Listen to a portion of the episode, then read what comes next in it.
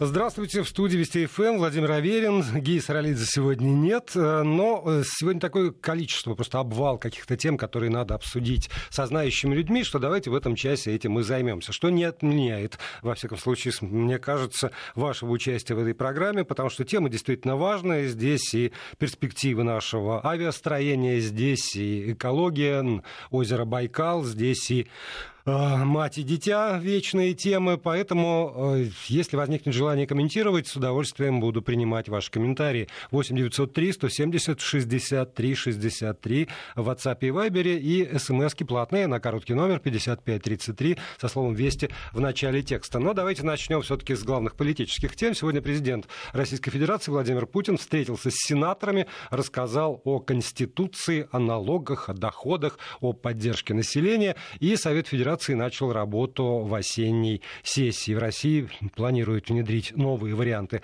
социальной помощи, повысить дорожные расходы, расходы на экологию. Материал Николая Осипова о важной встрече в Кремле. Этот год непростой для всех. Пандемия и коронавирус добавили работы правительству, законодателям, но именно и на этот год пришлись важные внутриполитические события. Одно из них — голосование по поправкам в Конституцию, о чем напомнил президент на встрече с сенаторами. Граждане России должны на себе ощутить права, предусмотренные этими поправками. Понятно, я уже много раз об этом говорил. Конституция — это основной закон, она создает базовые условия жизни страны. Но, тем не менее, то, что мы говорили и то, что мы формулировали в основном законе, должно отражаться в текущем текущем законодательстве и, безусловно, в повседневной жизни граждан. Запросы людей должны найти свое отражение в нашем важнейшем финансовом документе, федеральном бюджете. Это тоже закон. Важнейший э, закон на 2021 год и на плановый период 2022-2023 годов. В обращении к сенаторам акцент на социальной сфере. Владимир Путин планирует обсудить на ближайшем совещании с правительством опыт использования социальных контрактов. Глава государства в целом призвал помочь россиянам с низкими доходами изменить их жизнь. Одним из из ключевых инструментов по борьбе с бедностью должен стать социальный контракт. Со следующего года он начинает внедряться по всей стране. В ближайшие три года на реализацию этой программы ежегодно из федерального бюджета предполагается направлять в регионы более 26 миллиардов рублей. И принципиальный вопрос, чтобы эти ресурсы помогли людям повысить свою квалификацию, найти новую работу, открыть свое небольшое дело – планирую подробно обсудить механизмы и опыт реализации социального контракта в пилотных регионах на ближайшей встрече с правительством. Соцконтракт – это особая индивидуальная форма поддержки. Гражданин подает заявление на участие в программе, предоставляет документы о низком доходе, постановке на учет, количестве иждивенцев. Контракт заключается на срок от полугода до года. В нем предусматриваются выплаты или бесплатные услуги, перечень мер по адаптации. Контракт может быть разорван при следующих условиях. Истек срок, который определили при подписании, если семья выехала за пределы субъекта Российской Федерации или при выявлении недостоверных сведений и документов, которые предоставлял заявитель. А еще глава государства высказал надежду, что избранные в сентябре чиновники сделают все, чтобы оправдать доверие людей. Это еще одно важное внутриполитическое событие года. Валентина Ивановна упомянула о избирательной кампании. И я в этой связи, конечно, хочу поблагодарить наших людей за активное участие в этой совместной работе по формированию местных органов, региональных органов власти – за поддержку и хочу выразить надежду на то, что все вновь избранные коллеги сделают все от них зависящее и возможное для того, чтобы оправдать и доверие, и ожидания своих избирателей. В макроэкономике все серьезно есть позитивные изменения. Доля нефтегазовых доходов в следующем году впервые снизится до одной трети. Также важно, конечно, и другое. У нашей экономики, бюджета сейчас уже нет критической зависимости от колебаний нефтяных котировок. Я сказал, что это основной источник поступления, поступления от э, углеводородов. Но такой критической зависимости, конечно, уже нет от колебаний на э, глобальных рынках. Приведу конкретные цифры. Если в 2011 году расходы от углеводородов составляли половину всех доходов бюджета, то в 2021 году их доля снизится до одной трети. Соответственно, доля не нефтегазовых доходов бюджета возрастет почти до 70%. На такой уровень устойчивости бюджетной системы мы выходим впервые в современной истории России. Бюджетный оптимизм позволяет закладывать существенные статьи расходов. Более 6 триллионов рублей планируют направить за три года на развитие дорожной сети. Но там поручено привлекать и внебюджетные средства. На решение экологических проблем намечено 1 триллион рублей за три года. На создание новых мест в школах в следующем году выделит 76 миллиардов. Число бюджетных мест в российских вузах в следующем году увеличится еще на 33 тысячи. Соответствующие средства должны быть предусмотрены в федеральном бюджете. Важный вопрос для семей с детьми – это доступность высшего образования. Уже в текущем году мы дополнительно, хочу это подчеркнуть, вот чтобы не было никаких здесь разговоров пустых, дополнительно выделили и профинансировали 11,5 тысяч бюджетных мест в вузах. Причем основную их часть получили университеты, институты именно наших регионов где необходимы как раз и врачи, учителя, специалисты в области цифровой экономики. В общей сложности 60% выпускников школ России получили возможность учиться в ВУЗе за счет государства. Вот когда я сказал, что в приоритетном порядке этими местами будут обеспечиваться студенты в регионах, так вот, из 11,5 тысяч новых бюджетных мест, 9,5 тысяч – это бюджетные места в регионах Российской Федерации, в высших учебных заведениях. В следующем году число бюджетных мест в вузах увеличится еще на 33 тысячи.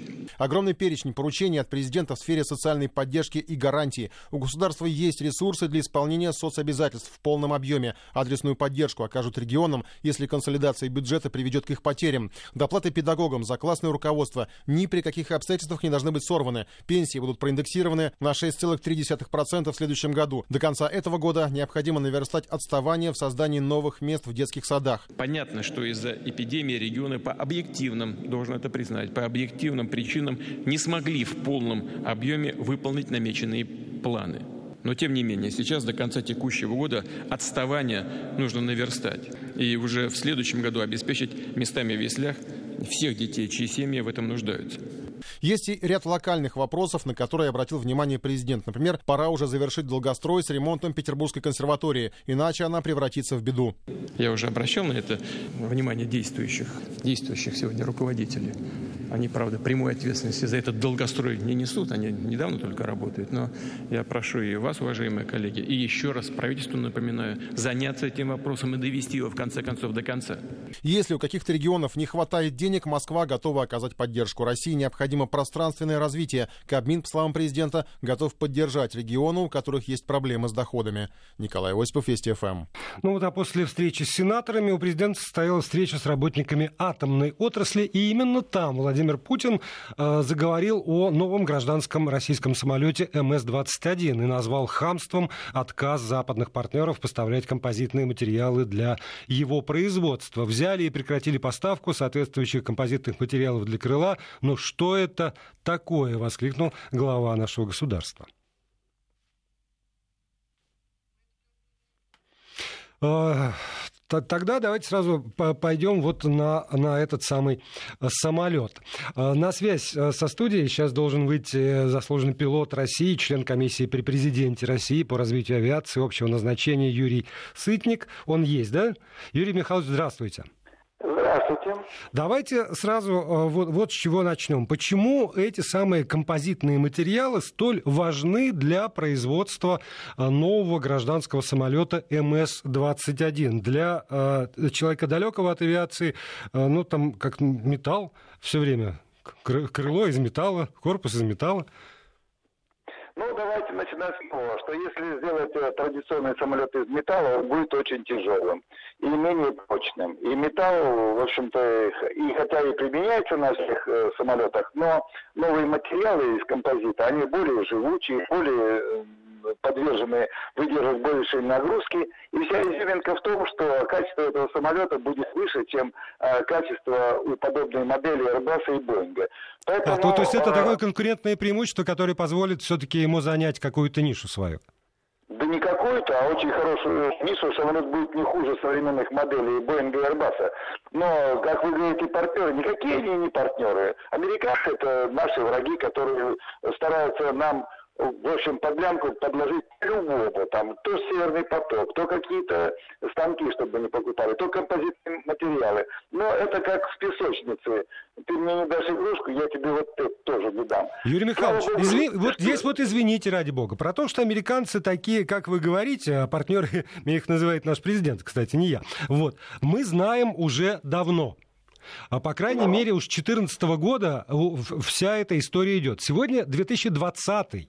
Шесть, шесть лет мы знаем про то, что санкции, про то, что, значит, нам то не дают, это не дают.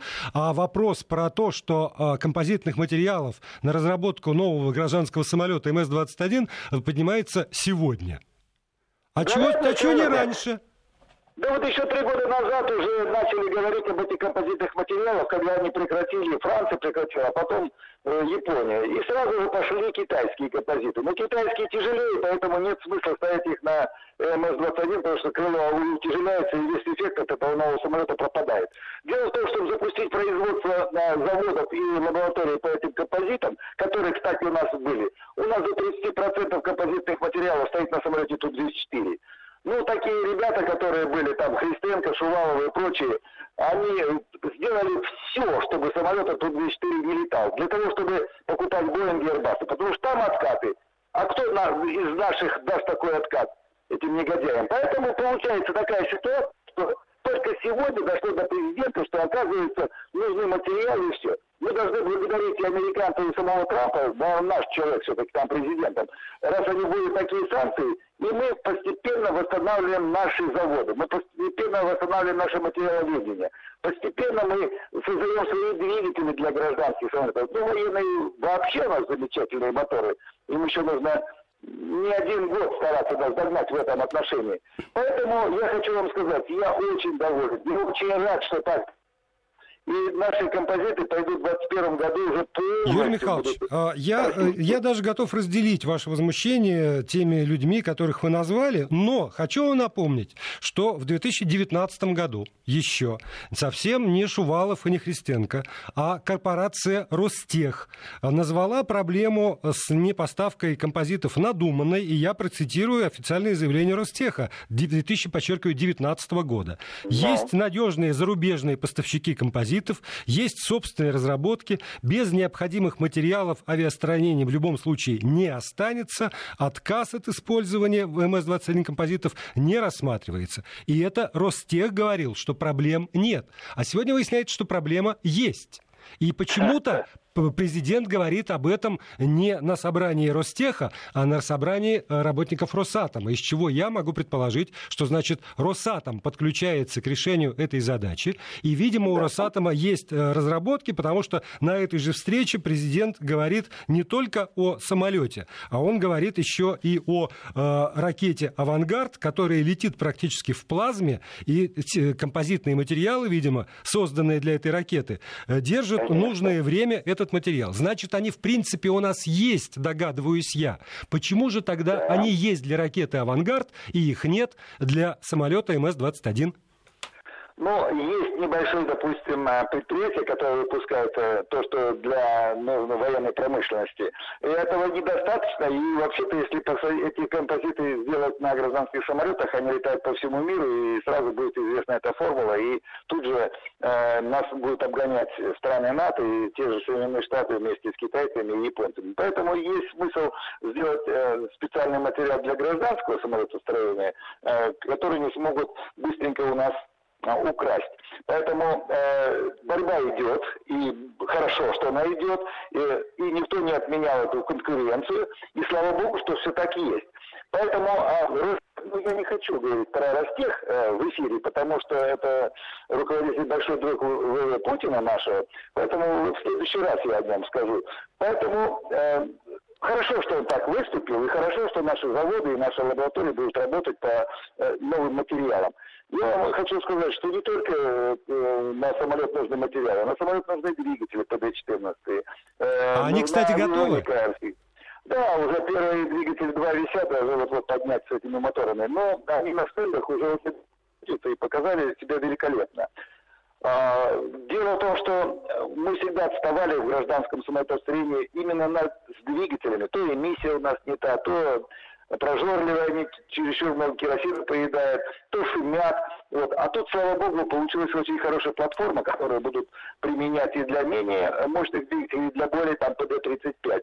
Поэтому я хочу сказать, что то, что произошло, то, что э, американцы и вся Европа обложила нас санкциями, флаг им руку. Молодцы они, ребята. Нам еще по премии нужно э, по, по «Жигулям» выделить нашим, чтобы они радовались, катались. А мы за это время э, построили свои предприятия. И мы через 5-10 лет вообще не будем зависеть ни от одной страны. Ой, если бы начали строить в 2014, то 5 лет уже как раз бы и прошли. Но вот еще вопрос. Смотрите, в, в том же 2019 году а, газета «Коммерсант» сообщала, что готовы уже три опытных образца а, с американской нитью. Четвертый самолет в стадии разработки. И компания «Ростех» заявляла о том, что материалов, которые есть на территории России, хватит еще на 6 самолетов. То есть, э, в общем, опытные образцы уже есть. Скажите, когда можно Конечно. ожидать, что воздух все-таки поднимется и начнутся летные испытания этих самолетов МС-21-300? так э, МС-21 летает, только э, первый опытный образец, второй, третий, четвертый будет дорабатываться серия. А машин 10 нужно, которые будут не серийные. Потому что на одной машине максимальная скорость, на другой машине там а, максимальный груз, тоннаж, другая разваливается в Новосибирске специально на стендах. Поэтому вот это первые машины, А, которые... то есть 10 машин минимум нужно для того, чтобы провести испытания, да? Да, да. полностью закончить комплекс испытаний, ну, не менее, ну, не менее 8, лучше 10, потому что сейчас еще кто-то поломает машину, какие-то летчики, которые начинают переучатся. Все это, это все нормально, это всегда все так делается. Вот э, просто я занимался инфляционными испытаниями Ту-24, поэтому так четко называю uh-huh. цифры. Потому что я знаю и сам проводил эксплуатационные испытания 64 на 12 машины. Вот она сейчас стоит в Ульяновске. Поэтому э, эксплуатационные испытания у нас всегда проводились достойно и в большем объеме, где тема Airbus это делает или, допустим, тот же Boeing. Поэтому наши э, правила сертификации и наши нормы летной годности всегда отличались в лучшую сторону от Запада. Поэтому, если они там предполагают, что он столько будет, то наши не предполагают, а наши уверены, что он налетает там 40 или 50 или 60 тысяч часов. Поэтому Та же программа идет на самолете МС-21. Вот первая машина поднимется сейчас с ПС-14, и, естественно, эти первые двигатели, они тоже не самые совершенные. Они тоже дорабатываются, и уже, допустим, на третьем-пятом экземпляре уже будут даже уже более доработанные моторы. Но даже не в том, что будут эти моторы, а в том, что есть предприятия, которые сделают уже серийно. Есть конструктора, которые работают над этим двигателем, доводят его до ума. Есть люди, которые создали этот самолет МС-21, на который я был очень против, потому что то же самое, что и Ту-204. Но, э, в конце концов, если он каким-то образом будет отличаться и будет более экономичен или будет более легче, чем Ту-204, то и слава богу. Ну, давайте и слава богу, тогда э, надеемся, что все-таки эта проблема решится, хотя, может быть, президент насчет хамства и прав. Юрий Сытник, э, заслуженный пилот Российской Федерации, член комиссии при президенте России по развитию авиации общего назначения, был у нас в эфире. Продолжаем программу. И вот если у вас давно не шевелились волосы, то это тот самый момент. У меня вот сегодня, когда я это прочитал, как раз реакция была такая. А, семья в Подмосковье, сходня, 22 года маме, 29 лет папе. Не работают. Девочки, одной 8, другой 4 года. Прекрасная семья. А, и тут выясняется, что мама а, как написано в официальном сообщении из, из всяких правоохранительных органов, решил заработать, сняв на мобильный сексуальные игры со своими маленькими дочками. И более того, через одну из социальных сетей продала конкретному совершенно пользователю это самое видео. И у радиоведущего не должно быть ситуации, когда нет слов, но поверьте, вот это вот как раз э, так, когда, когда хочется разорвать. Но, тем не менее, с нами адвокат, специалист по гражданскому международному праву Мария Ярмуш. Мария Михайловна, здравствуйте. Здравствуйте. Что же мы с вами все время, Мария Михайловна, встречаемся по каким-то отвратительным поводам? Это же просто беда какая-то. Ну вот э, теперь, теперь и мать расливает своих девочек и торгует ими через интернет. Можно э, с этим, можно за это наказывать хотя бы по нашим законам? Знаете, сейчас, конечно, нет слов, э, когда слышишь, что мать делает со своими детьми, причем там одна старшая девочка, это не ее дочка, это девочка от первого брака мужа женщины. Э, когда женщина делает такое с детьми и делает это за деньги, Э, слов нет, но в Уголовном кодексе есть статья 132. И именно по этой статье правоохранительные органы возбудили уголовное дело против этой женщины. Но самое главное, это четвертая часть, потому что действия были совершены в отношении несовершеннолетних детей. И лишение свободы предусматривает эта часть этой статьи от 12 до 20 лет лишения свободы. То есть эта женщина 22-летняя может получить 12 лет, это тут минимальный срок. При этом а, она еще снимала порнографическую продукцию, там своя статья, по-моему, 242 Уголовного кодекса, но вот там будет как бы два преступления, хотя я так понимаю, что эта женщина, ее нравственный уровень и интеллектуальный, какого-то общего развития настолько низок, что она даже не понимала, что э, делая такое с детьми, она совершает преступление. Для нее это была какая-то игра, как я понимаю, потому что по-другому представить, что она это делала с какими-то другими целями, у меня не укладывается. Ну, почему? Мы же с вами знаем из истории, из там, мировой литературы, что матери продавали своих девочек на панель. Э, в общем, вполне отдавай себе отчет в своих действиях. Ну, там по- по-разному складывалась история человечества. Что заставляет сегодня это делать людей, я, я не понимаю, правда. Вот эта ситуация, в которой э, я с, чувствую себя абсолютно, знаете, бессильным. Когда читаю про эту какую-то там э, девочку-инвалида, которую тоже держали в, в подвале и м, тоже в, в сексуальном рабстве продавали каким-то мужикам, которые приходили. Вот про, про эту мать из, из сходни чувствуешь абсолютное бессилие. Общество ничего не может с этим сделать. Мы не, не можем запретить рожать, мы не можем там, на пороге выхватывать прямо из, из матки и сдавать в, в, в другие семьи. Что, как?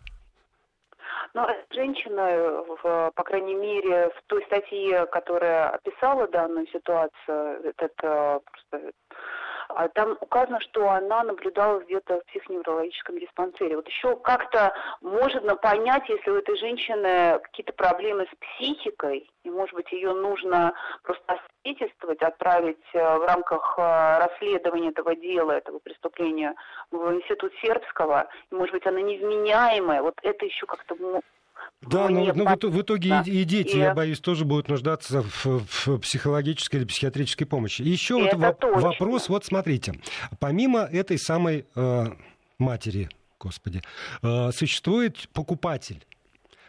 Покупателя можно наказывать? Э, здесь, э, если будет доказано и собранные доказательства того, что эта женщина действовала в группе, в составе группы лиц, то есть по сговору предварительному, вот с этим человеком, вот это третье лицо, который попросил снять эту продукцию, попросил это сделать, и по сути он а, ее направил на эти преступные и купил, заплатил деньги за эти действия то по э, это соучастие в этом преступлении. Да, а, е, а если должны она... привлечь. Да, под, подождите, привлечь. Мария Михайловна, а если вот э, она по доброй воле это сделала, выложила товар на рынок и нашелся покупатель, то что, его уже нельзя привлечь? Знаете, если он не участвовал в насильственных действиях сексуального характера и ничего не снимал, то нет. И, соответственно, и э, к, к сети тоже предъявить претензии нельзя, потому что они нет. не... Нет. Они не проверяют, какой контент заливает тот или иной пользователь сети. Угу. То есть все равно это всегда, ну, я, я тоже за это, что это личная ответственность человека, личная ответственность родителей, да. э, и, и с этим, увы, никуда, никуда, никуда не деться, ни, с этим не справиться. Какова судьба этих детей, может быть? А самое страшное, это если их мать э, будет все-таки осуждена к лишению свободы Э, на долгий срок. Дети не увидят свою мать очень долго. Так может и слава богу, такую мать-то будет. Может быть, да, судя по тому, как происходит вся эта ситуация, но мы не знаем вот эту вот, может быть, она и неплохая мать, может быть, она заботится о них, купает, кормит, ходит гулять. Угу. Но вот здесь в этой социальной э, сети она или позарилась на деньги, на те 30 тысяч, да, 30 тысяч за детей она получила э, за данное видео, или ее низкий уровень э, и нравственный, и интеллектуальный позволил ей, она подумала, что ничего Мария страшного Михайловна, ну извините, вот, вот, вот давайте тоже там ситуацию усугубим. Она прекрасная мать, она их кормит, купает и даже наряжает в розовое платьице, и при этом, начиная там с молодых ногтей с 4 или 8 лет, она подкладывает их под реального мужика. Ах, она же заботится. Ну что ж такое, ну как это? Это нет, это безусловно. Ну вот, вот, Я а, просто по, говорю, а, а, это по-моему, одно это действие, да. а, да, а по-моему это, это вот равно. С точки зрения нравственности это одно и то же.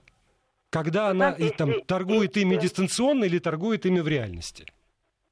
Ну, немножко, конечно, наверное, это все-таки разные вещи. Немножко это разные вещи, но Ой, да, но это вот она ра- это, это, это, разница в восприятии моя и юриста. Вы в рамках закона. Спасибо большое за консультацию. Мария Ярмуш, адвокат, на связи со студией Вести ФМ. Еще одна тема – это Байкал. Власти Бурятии сегодня заявили о необходимости сброса воды из Байкала, потому что там уровень Байкала растет и превысил отметку в 457 метров, которая установлена правительством Российской Федерации. Что с этим делать, мы поговорили с экспертом. И на связи со студией СТФМ выходит доктор технических наук, главный научный сотрудник Института водных проблем Российской Академии Наук Михаил Болгов. Михаил Васильевич, здравствуйте. Добрый вечер. Я думаю, для вас не секрет, что власти Бурятии заявили о, об опасности повышения уровня воды в озере Байкал. При этом, как мне помнится, уж последние несколько лет говорили как раз о критическом падении уровня воды в Байкале. Вот здесь вот в чем э, опасность э, и э, откуда вдруг эта вода? Здесь вы действительно правы. Последние почти 15 лет, а последние вот 4 года, с 2014 по 2017, э, мы как раз находились в состоянии водного дефицита. Был маловодный приток очень, и уровень Байкала падал. И падал он э, естественным образом, поскольку река Селенга и другие реки приносили мало воды, и уровень воды опускался. Техническая проблема заключается в том, что Байкал является объектом всемирного наследия, и в соответствии с нашей законодательной базой управляется путем э, постановлений правительства. И вот в 2001 году постановление правительства было издано, и в нем предписывалось Байкалу находиться в диапазоне уровня от 456 до 457 отметки по так называемой Тихоокеанской системе высот. Вот вот здесь, вот извините, уточни, Михаил Васильевич, правительство Российской Федерации своим постановлением определяет, какой уровень воды должен быть в Байкале. Совершенно правильно вы П- п- меня проинтерпретировали. Почему? Это, э, а потому что э, закон об охране озера Байкал э, требует, чтобы Байкалом управляло правительство лично, поскольку вот это объект всемирного наследия. Не, ну, Сложилась я- я- простите, я- простите, вот да, я хотел бы просто пояснить и для себя, и для слушателей. Одно дело, Да. когда правительство занимается, ну, там, э, чтобы не загрязняли, например, озеро, чтобы там не возводили объектов. Но как установить, вот, законодательно установить вот эту природную отметку уровня воды? Это из-за того, что есть все-таки это Иркутская ГЭС в Ангаре, которая, в общем, регулирует сброс? Э, И, Нет, и- из-за хозяйственных каких-то нужд или исключительно из-за э, высоких экологических э, материй? Совре- Современный Байкал – это водохранилище Иркутской ГЭС. Его уровень примерно на 80 сантиметров выше, чем это было в доэнергетическое время, если так сказать, до 1960 года. И мы можем управлять действительно уровнем озера Байкал, но в естественных условиях э, диапазон колебаний уровня озера – это 2 метра, а постановление правительства было указано Байкалу колебаться в диапазоне 1 метр во избежание возможных неблагоприятных экологических, технических и прочих-прочих последствий. К сожалению, эта идея себя не оправдала, потому что вот наступил маловодный год, и воды было настолько мало, что мы были вынуждены э, опуститься ниже предельного уровня. В результате вот такой политики по экономии воды когда, в общем, все э, только что пережили почти 10 маловодных лет, даже больше, э, экономили воду, и тут случился вдруг э, неприятный случай, который иногда бывает. Экстремальная водность. Паводок, который сформировался на Серенге, в Монголии, который принес очень большое количество воды, которые не ждали. Потому что это дожди, а дожди мы их прогнозировать не можем. И вот в результате э, было вынуждено э, наше э, бассейновое управление принять решение о пересечении критического уровня в сторону завышения. Для того, чтобы не затопить, конечно, Иркутск, и для того, чтобы обеспечить вот минимальный уровень безопасности всех ну, в том числе и э, по берегам Байкала. Да, вот, ну, смотрите, с одной стороны, вот действительно есть хозяйственная такая необходимость. Э, все э, там стройки вот, исходили из того, что вода должна быть на таком-то уровне, она поднялась, да, надо спасать населенные пункты. Но когда я читаю обращение властей Бурятии, они делают акцент прежде всего на экологической опасности. И вот буквально э, на, на том, что нарушение водообмена в дельте реки Селенград СНГ, играющий ключевую роль в механизмах самоочищения байкальских вод. Уже даже руководству заказников, национальных парков и других охраняемых территорий предписано там проводить какие-то мероприятия, прежде всего природа охранные. И вот здесь вот, по-моему, тоже требуется пояснение. В каком смысле повышенный уровень воды там в Байкале может быть экологически опасен для окружающих природоохранных территорий? Совершенно справедливый вопрос. Ответ на него, к сожалению, отрицательной. Мы сегодня не имеем представления о том, каким образом экстремальные уровни Байкала влияют на его экосистему. Исследований таких нет. Да, мы предполагаем, что если очень много будет воды, то будет плохо, и очень мало воды тоже будет плохо. Но не более того. Э, каким образом водность впадающих рек и сам уровень Байкала влияет на его экосистему, саму, на условия там нереста, рыб, на условия функционирования Э, разнообразных экосистем, мы, к сожалению, знаем это очень э, плохо, скажем так, на качественном уровне. И переформулировать это все в виде конкретного числа э, диапазона колебаний уровня Байкала Сегодня такой возможности, к сожалению, наука нам не предоставляет. А скажите, Это пожалуйста, я прошу прощения, что перебиваю, но правда интересно, вот э, вы сказали, что с 60-го года, с того времени, когда, с 1960-го, когда была построена да, самая Иркутская ГЭС, там вот изменился и, и порядок использования Байкала, он теперь не просто озеро, да, а еще и да. бассейн этой самой Иркутской ГЭС. А никаких э, наблюдений и никаких исследований до 60-го года, когда, когда Байкал и там Ангара и та же Селенга пребывали в естественном состоянии, не было просто, да, то есть э, как, как экстраполировать тот опыт на эту ситуацию невозможно. Ну, конечно, таких исследований, на основе которых мы бы сделать какие-то решения, как управлять Байкалом, этих э, таких и не было. Есть представление о том, как омуль, допустим, вот основная рыба Байкала, да, это омуль есть там представление о том, как изменялась численность омуля, например, или оценки биомассы. Но ведь э, это же ведь уловы. Э, сегодня поймали столько, завтра э, больше. Сложно дать характеристику этому состоянию Байкала по, по одному только улову омуля. Тем более почти две трети омуля разводилось искусственно, кстати. Когда нам говорят, что вот уровень Байкала сильно повлияет на э, различные характеристики рыбного стада омуля, это не совсем справедливо, поскольку вот последние годы он почти никак не воспроизводился, а до этого вот производился искусственно на рыбзавод. И тоже целая, так сказать, биологическая теория есть, каким образом этот омуль живет, э, эндемик Байкала, и что ему, собственно говоря, надо. Поэтому, и, когда мы начинаем техническими системами управлять, то мы, право, исходим из того, что вот, а давайте все-таки в этих э, озерах, водохранилищах будем соблюдать максимально возможный естественный режим. Вот если мы будем соблюдать естественный режим, тогда мы для себя сделаем вывод, что мы экосистеме поспособствуем. Э, вот э, что касается уровня непосредственно Байкала. Но там на Байкал влияет еще и масса других признак, при, э, причин. Например, загрязнение, которое сбрасывается с очистных Улан-Удэ, основной загрязнитель Байкала, кстати. Э, неконтролируемый туризм, э, рекреация, как мы научный термин, используем, хотя это означает просто прямое поступление загрязняющих веществ на побережье, с побережья в Байкал. Поэтому вопрос о том, э, что и как э, влияет на экосистему, он очень сложный. Иркутские ученые его тщательно пытаются изучать, но данных для того, чтобы утверждать, что вот подняли уровень на 5 сантиметров и все рухнуло, это, конечно, неправильно.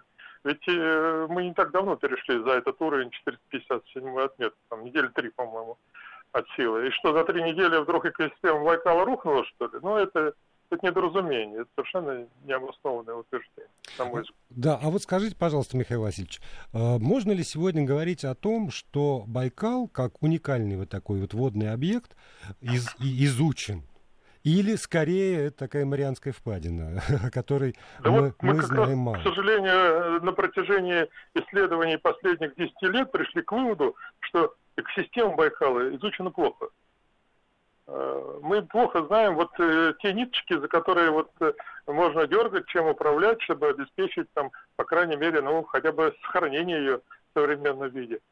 Вот не так давно, несколько лет назад, началось развитие спирогиры или других там сине-зеленых водорослей, губки байкальские начали гибнуть в массовом порядке. А почему? Вот ученые, в общем, разводили руками, кто говорил, перегрев водной поверхности за счет потепления, которое вот было в последние годы, кто говорил за счет э, фосфоросодержащих э, порошков стиральных, которые, соответственно, попадают э, в сточные воды после э, стиральных и посудомоечных машин. Э, кто вот грешил все на энергетиков, кто э, на честные сооружения крупных городов, а в результате вот э, в целом понимания нет, как устроена экосистема Байкала. Почему вдруг? Начинают гибнуть э, отдельные виды или развиваются другие. Э, это очень сложный вопрос, поскольку Байкал действительно огромная Марианская впадина по своим масштабам, и изучена она, в общем, плохо. Я с этим выводом согласен. Плохо, потому что э, наука не в состоянии это сделать, или плохо, потому что она не финансируется в нужном объеме? Ну, до сих пор финансирования таких исследований практически не было. Э, вот так называемый мониторинг, есть такой термин у нас научный, который призван следить за состоянием всего, в том числе и Байкала, он, конечно, за экосистемой э, был крайне фрагментарный, просто крайне фрагментарный. Вот в районе бывшего Байкальского целлюлозно-бумажного комбината мы наблюдали, что там на дне творится, как там загрязнение э, в других местах уязвимых, тоже очень нерегулярно, то делали, то не делали. И в результате вот и получили что э, не знаем мы, почему вот э, деградируют э, все пять амулевых стат, например. Вы знаете, да, что вот Байкалия омут делится на пять стат, и все они по-разному, достаточно по-разному функционируют, различные у них условия. А вот почему они вдруг все последние годы деградируют, этого мы точно прогнозировать не можем на будущее. А у нас нет никакой государственной программы отдельной, которая бы называлась «Байкал», финансировалась и как раз была заточена на эти самые исследования? А, вот именно на эти исследования нет. Хотя федеральная программа э, под названием «Байкал», там и еще с другими словами, существует в ведении Министерства природных ресурсов. Есть такая программа. Ну вот там как-то борются с разными проблемами. Вот если вы помните, была очень большая дискуссия о размере водоохранной зоны Байкала. То есть, ну, чиновники, они вот пытаются управлять своими бюрократическими чиновными методами, решать поставленные перед ними задачи.